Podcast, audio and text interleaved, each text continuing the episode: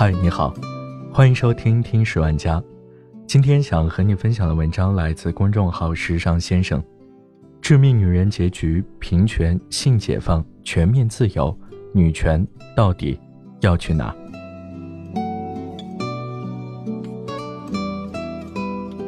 本季最热美剧《致命女人》迎来最终大结局。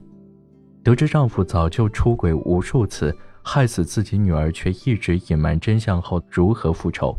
似乎帮 Simon 挡住了撞来的车的 Tommy 能否活下来？而 Simon 又会怎样对待恶毒的 Naomi？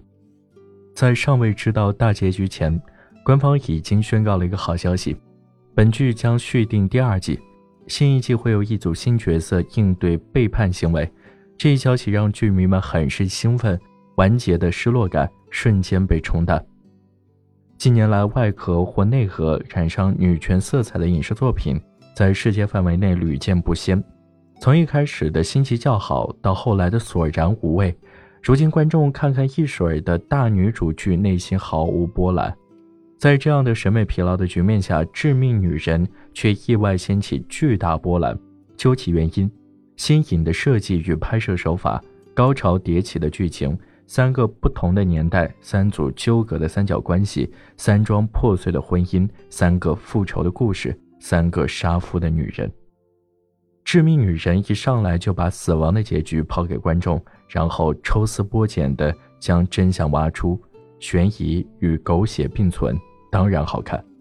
而除了好看，这一简单直接的感官体会，让女性观众产生极大共鸣的，更是剧作成功的关键。全线三条故事线展现出1963年、1984年、2019年三个女人在婚姻中遇到的不同问题，也是困扰女性数百年的难解议题。为了丈夫和家庭，放弃钢琴梦想的全职主妇 Beth，生活在美国第二次女权运动的开端时期。从小就希望成为一位母亲，而她也确实一直在正确的道路上前行。和高中起就开始约会的男人结婚，抛弃工作和梦想，一心照顾丈夫和孩子，将家里打理得井井有条。她从未觉得这样的人生有问题，或者说从未思考过，在她看来，这些都是理所应当的。哪怕被新邻居指出 Rob 不应该像吆喝女佣一样对待妻子，Beth 也毫不觉得受到了丈夫的冒犯或不尊重，反而生气地反驳对方。认为 Rob 是个出色的养家者，照顾他是一种荣幸。或许观众会对此感到匪夷所思，但在那个年代，抱有同样想法的女性占了大多数。《致命女人》中 Beth 的故事，实际上就是这本书的具象化身。从毫无自我到迷茫质疑，再到坚信改变，她的生活不再一味围绕着丈夫打转，重新开始弹钢琴。放弃和丈夫看棒球赛，甚至在得知女儿死亡的真相后决心复仇，而不是和之前一样不顾背叛，只想挽回婚姻。在被宗教和男权社会禁锢千年之后，女性终于开始主动摆脱附属品处境，寻找自己的独立品格。进入到八十年代后，可以看到本条故事线的女主 Simon。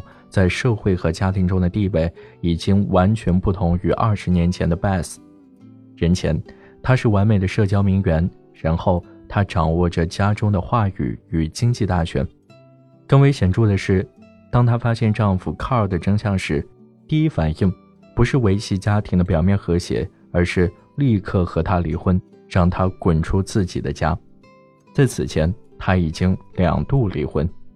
靠却得假装吞安眠药自杀，威胁要让 Simon 颜面扫地等下三滥手段来挽回婚姻，反而处于家庭中的相对弱势的一方。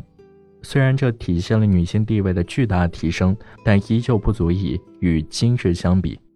因为让 Simon 得以进入上流社会的财富，并不是他挣来的，而是靠连续两次和有钱人结婚又离婚分得的财产。这样频繁的离婚在八十年代并不罕见。二战前，美国离婚率仅为结婚率的六分之一；进入七十年代后，这个比例飙升到三分之一；八十年代甚至达到二比一。由此带来的单亲家庭的比例占了美国家庭总数的百分之二十五点七，而像 Simo 这样以母亲为家长的单亲家庭占到了其中的百分之九十左右，这使得美国政府也不得不出面进行干预，才得以将其势头得以控制。离婚潮爆发的重要原因之一，便是女权思想的传播。女性独立而不是依附于男人和家庭的想法深入人心，女人不再认为家庭是唯一的选择和归宿，意识到经济独立与思想独立的重要性。现代的故事线干脆直接将女主 Taylor 设置成了女权主义者，黑人与女性的双重身份，让她所获得的平等权利尤为珍贵。第三次女权主义浪潮的称呼，正是由美国黑人女作家丽贝卡·沃克1993年发表在《女士》期刊上的“成为第三次浪潮”一文中提出。相比前两次运动，第三次浪潮涉及的方面与维度更广，囊括多种族、多宗教信仰、多性取向、多元文化等问题，不再局限于单纯的女权主义，而是旨在消除更为广泛的社会偏见。除此之外，Taylor 有着与其他两个人最大的不同，不仅经济独立，而且是依靠自己的事业独立的经济独立。这就意味着现代女性可以普遍通过自己的劳动积累财富，而不是依赖男性。Taylor 律师的职业身份也有特殊用意，在上世纪前中期的美国女性是无法从事律师行业的，即便如今闻名世界的美国女性大法官。鲁斯巴德·金斯伯格当年亦四处碰壁。当然，比起主角 Taylor 的个人身份，相信更多观众关心的毋庸置疑是 Taylor 的三角关系。实际上，这种开放式关系在一九七零年的美国就开始被提出。经美国青年调查，高达百分之五左右的人正在尝试或尝试过开放式关系。更有百分之四十的男性和百分之二十五的女性认为，如果没有社会的压力，他们愿意尝试这种关系。不过，从剧情的发展来看，这段开放性关系也已分崩离析。编剧用一种极端的方式结束了这段关系。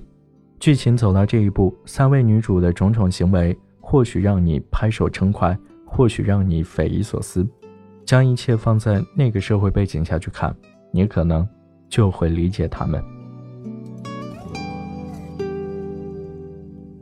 好了，这就是今天的节目，感谢你的收听，我们下期再见。